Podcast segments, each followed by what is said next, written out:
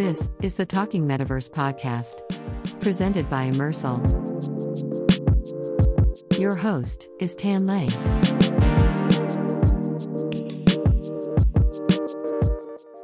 Okay, welcome to a new episode of Talking Metaverse with me, Tan Lay.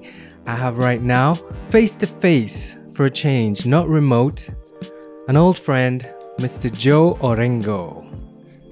Hello, and thank you very much for having me. And we're maskless too. Oh my God, we're maskless, face to face, Yeah. not a Zoom call in sight. Nope. So, yeah, great to see you, man. Likewise, man. Great to see you.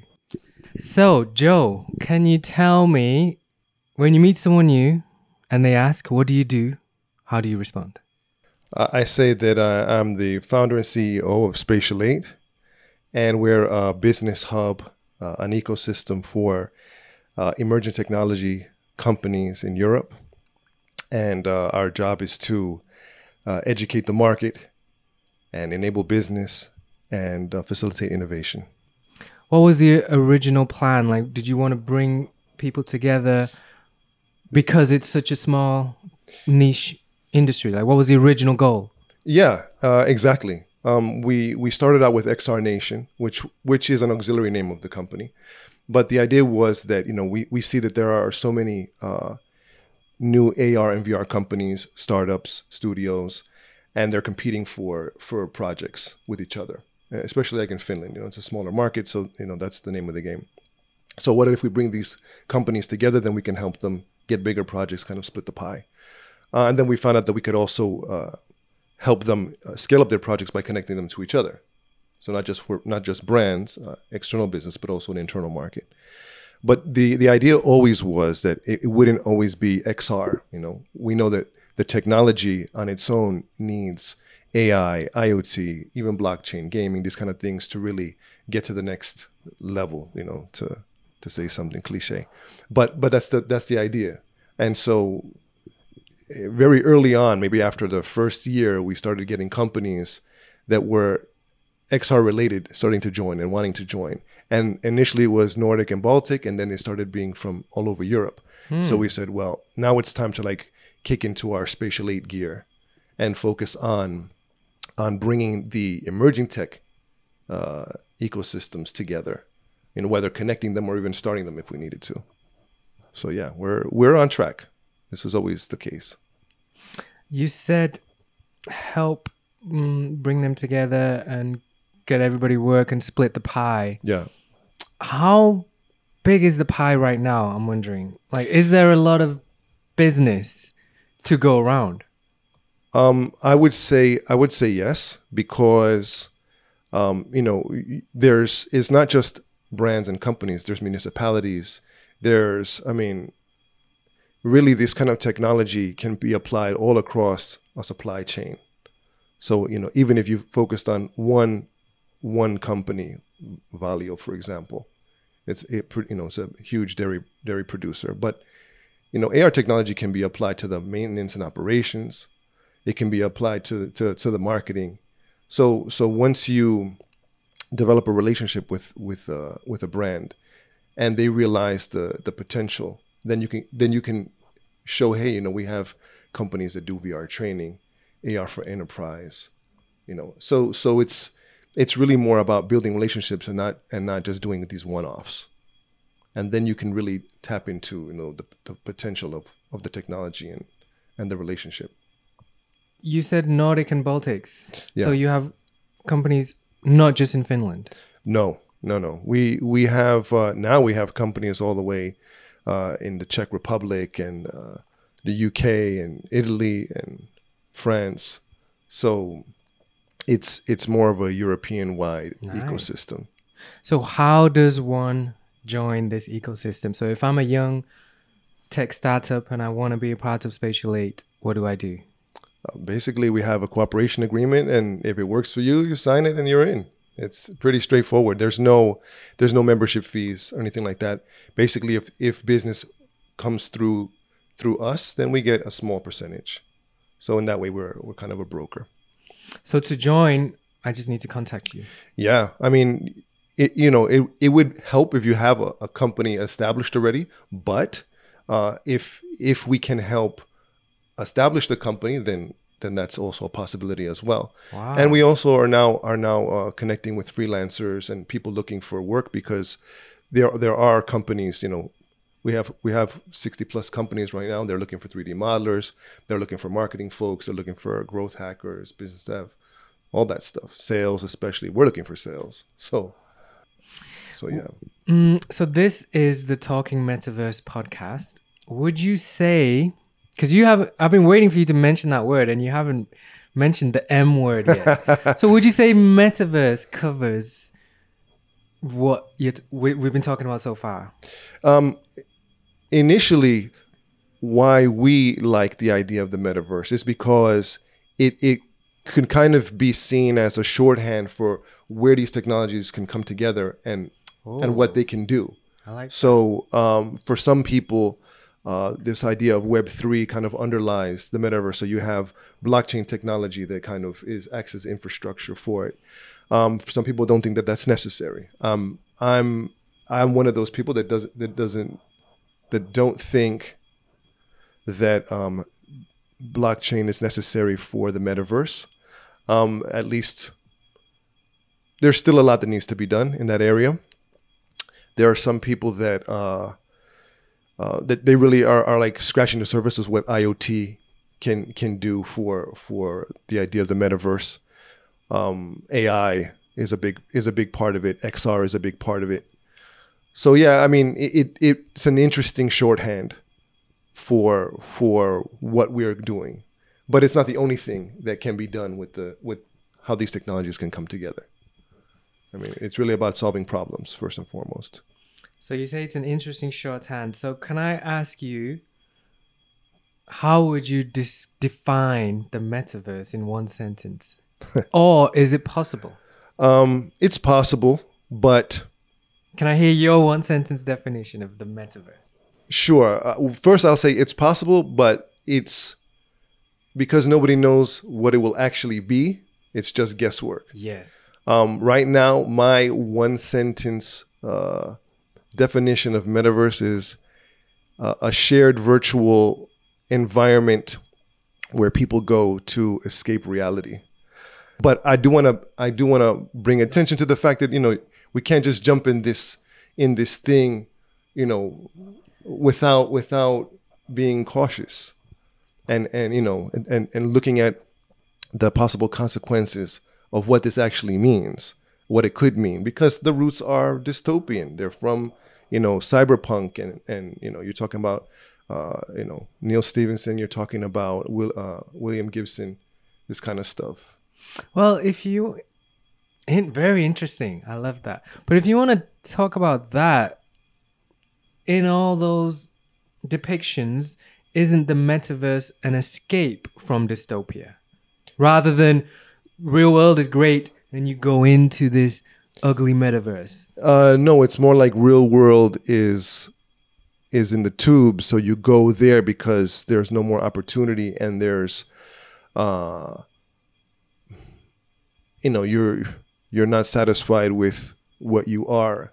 You want to be something different, and Right. So essentially, the metaverse is still something better than, for lack of a better word, it's something preferable to the physical world. I guess I guess there there could be some glimmer of hope in it, but um, if if if I want to if I want to dive into a game for a couple of hours, okay, right? Um, if I want to learn some things in that in that virtual world, if I want to if I want to meet some of my friends in there, okay. But is that is that a replacement for for you know talking to my friends and my family and it's not supposed to be. It's it's a temporary escape. You know it's a it's it's for fun. You know it's for you know whatever else you're using it for. It's, i don't think it's designed to be like you know 24 7 But you're still an advocate. You're still the founder of Spatial 8, which is an ecosystem of emerging tech. So you're still helping push this to make this happen. uh, in in some ways. But I like I said, I don't. I, I want to be responsible in in my approach to it.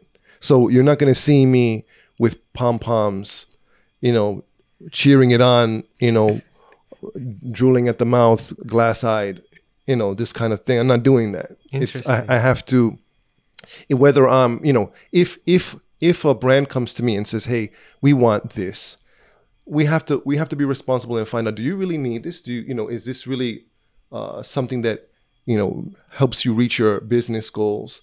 Um, can it be done a different way? That's that's part of our responsibility as as as spatial eight and in the same way um, we should also be thinking of society and okay this is possible. Is it a good thing? You know is it a is it a what's the what's the unintended consequences that come, can come about from this at least what i can do now is is talk about it is kind of share as many angles and think through it. So i you know you know now i'm i'm uh you know like i said uh, so uh, the, the definition was a bit facetious but I, I wanted to bring attention to it because this is kind of part of my responsibility i think. But yes I, I agree. There are, there are aspects of this that i'm excited about aspects of this that that i uh, i want to experiment with but that's the key word experiment i don't want to i don't want to just say this is what we're going to do and this is good and this is inevitable etc i don't i don't think that's uh, Um, this is really interesting because we didn't plan what we were going to talk about. yeah and I'm really surprised to hear this. But I'm, I find it very interesting because I thought you were the pom pom guy. I thought you were the guy at the forefront, waving this flag, because that's how I, how I've been seeing you over the past few months. Like Joe is the guy um well if pushing us all forward. Well, yeah, you know, I, I want to be, I want to, like I said, I, I want to be at the forefront, but I want to, I want to do it responsibly.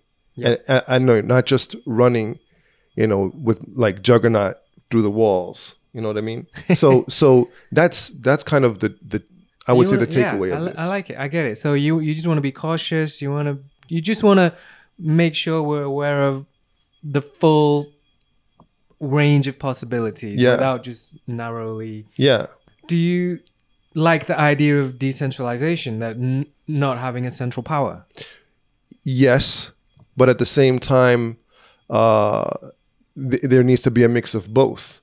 You know, uh, if if we're if if you look at uh, things that are going on in the NFT space, you know, if if somebody steals my NFT, if everything is decentralized, who do I go to for you know to to get my money back? Or there's no if there's no regulation, there's no policing, there's no, you know, these things help make uh, uh, society function in, in a certain respect. It can't be anarchy. Um, so if you're pushing decentralization completely, then there is of some basically some anarchy going on there, and um, and the reality is is that that much of this stuff is centralized. The if you're building on the web, the people that the people that own the pipes, those you know those are governments and corporations that own those pipes where the internet is is flowing through. Uh, so that's centralized. If you're if you're talking about if you're talking about you know some of these quote unquote decentralized companies, VCs, VCs and investors, you know, own big chunks of that. That's centralized. So you know we we can't we can't be uh, we can't be blinded to those aspects and just say you know decentralized, decentralized, decentralized because it can't be. It can't just be. But I do I do agree that there is there is power there and there is real possibility there to a point. Great take. Tell me a little bit about your personal journey towards this field. Like, when did you start getting an interest in this? Because now I'm now I'm reluctant to say you have an interest now. Well, oh, I'm kidding. But when did you first Yeah, I think we, I, realize you you were interested in this? I think we touched touched upon this uh, in our walk and talk. But uh, Thank you for plugging the walk yeah, and talk. walk, yeah, that was fun. we have a walk and talk video on YouTube. You can check out. Yeah. I will link to it. This is like a this is like a part two in a, Yes. in, in respects.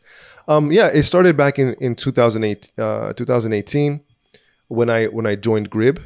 Um, shout out to shout out to Grib and and, and the Gribsters, and um, that kind of let me know about the whole AR, VR, XR world. Um, I was also working working on XR Nation at the time, which was a, a brand that was designed to be like an, an umbrella association for the Nordic and Baltic. The whole idea was that I, you know, beyond the technology, the technology is cool, but for me, really, it's it's it's the ecosystem, the the partnerships, what you can do when when people, when creators and and companies come together with different technologies, working on problems, and that really excites me. It's it's not just the technology on its own; it's what what can be done, how can it help, and uh, and once I saw that saw that there was some some need in the industry here, uh, then then I kind of put those two things together, and and I said, there's there's something that, that I can do here. Okay, you said working on problems. Difficult question. What problem does this tech solve? Uh, um, a lot of a lot of problems. Uh, I I think. Um, you know, if you're talking about saving, if you're talking about saving money, if you're talking about even saving lives, if, if, for example, if you talk about VR training, VR training uh, is is a powerful tool for for those very dangerous jobs that that you know mining uh, and things like that. You know, instead of having to actually go in the mine and train, you can you can use a simulation and virtual reality, learn how to use heavy machinery and these kind of things. Saves money, but it really saves lives as well. So so in that respect, um, you know, very important uh, technology. Um, right now, people, you know, if you're looking at like AR for marketing, it, it, it becomes a, a really helpful tool for for that. Now, you know, is that super super important? Sure, for marketers and companies, sure. Um, I think it's still it depends on the. There you go. And and if it's an important message, yeah, then it's super important. And then and then and then AR could be bring atten- a lot of attention, like a filter even, uh, bring a lot of attention and, and make people think, uh, and and engage the community in these kind of things. So so yeah, absolutely great point. Um, but I think that there's still, I mean, like in enterprise um, maintenance operations, you know, not having to travel uh, to to to to do sales pitches, um, which which you know is very sustainable. Uh, and and if you're talking about, uh, you know, and and if I if I need help, if I, you know if I need help trying to figure out how this machine works or how what it broke how it broke down, then I can put on my you know my AR smart glasses or whatever, and and contact uh, somebody that could actually walk me through it, and they can be in a whole other side of the, the world. So these these kind of things, I, think that that this technology is still uh, the market still needs to be educated about it, and that's a big part of, of what we what we try to do. I think anybody that's in this area has to do that. So you know you have a uh, you have to consult, you have to you have to work through uh, work through with the with with the client like what is it that they actually need and how this how this can be used uh, and then pilot some things sometimes uh, if they're if they're not sure so there's still a lot of that going on and i don't think that's going to change anytime soon. So in that regard there's there's a lot of potential still. Mm. like what are all the the myriad of ways that the technology can be used? I have no idea because it's still there's there's still this this experimentation and this piloting and testing that needs to happen. And the educating do you think it's difficult to educate right now? Because we're learning ourselves. Because it's literally such an early you know it's in the infancy and the rate of change is so fast whatever whatever we thought it was two weeks ago it's probably changed it, it's kind of like trying to describe what the internet was in the 90s nobody could describe it mm. and even now if i ask you to I thought about this. If I ask you to describe what is the internet to a five year old, where would you begin? yeah, that's uh, that's challenging. So, um, yeah, yeah, it's it's so a good question. how do question. we educate when everything is moving so fast? Yeah, well, I mean, it, it's it's so that if you do a, a, pilot with with a brand, for example, um, in in another year, if you're not keeping up with with the progress of that project that you did. Uh, you know, it could be, you know, it could be that it's it's no longer a viable viable for that for that brand anymore because the technology has moved ahead and and maybe they've moved ahead and whatever. Um, that that is possible, but but I mean, the, really the the industry, the technology is I don't know over thirty years old, older older than that really. If you go like dig back and kind of look at the roots of it all, but so so there's a there is a lot of learning. Granted, a lot of young companies and young entrepreneurs, uh, developers might not know their history, and and kind of dig back and look at the research and be like, oh, people have done this already. Uh, and I try to push that a lot too. Uh, you know, I try to stay connected with with some of the the OGs and the vets, and and kind of share and and go into the history because it's very important to like not have to reinvent the wheel.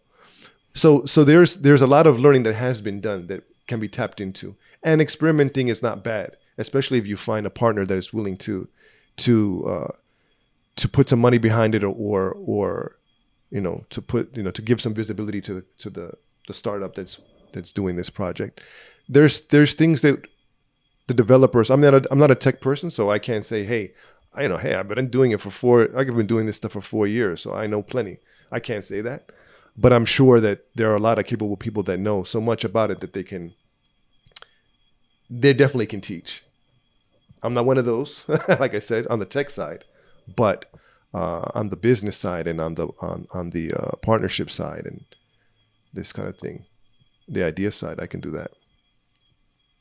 To finish off, where do you want Spatial 8 to be in the next, in the coming year or two? What is your plan?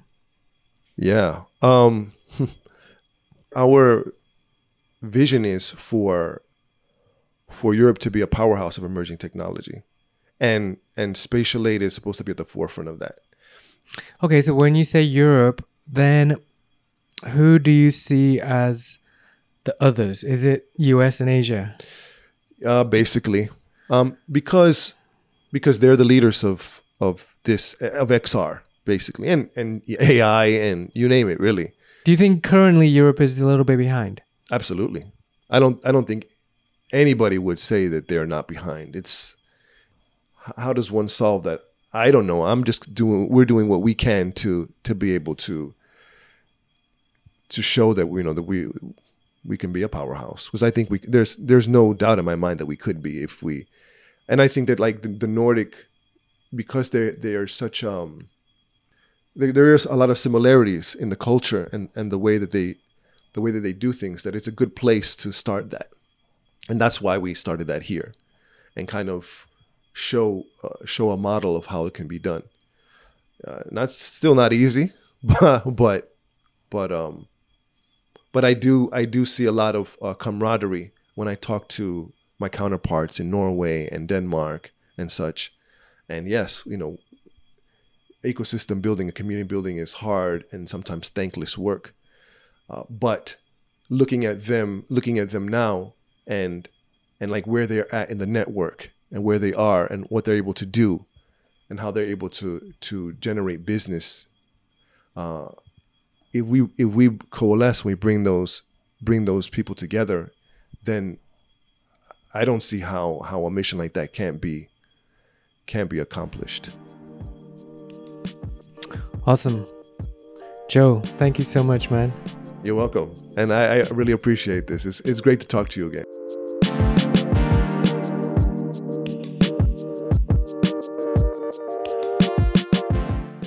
Thank you for listening to the Talking Metaverse podcast. Please subscribe for more.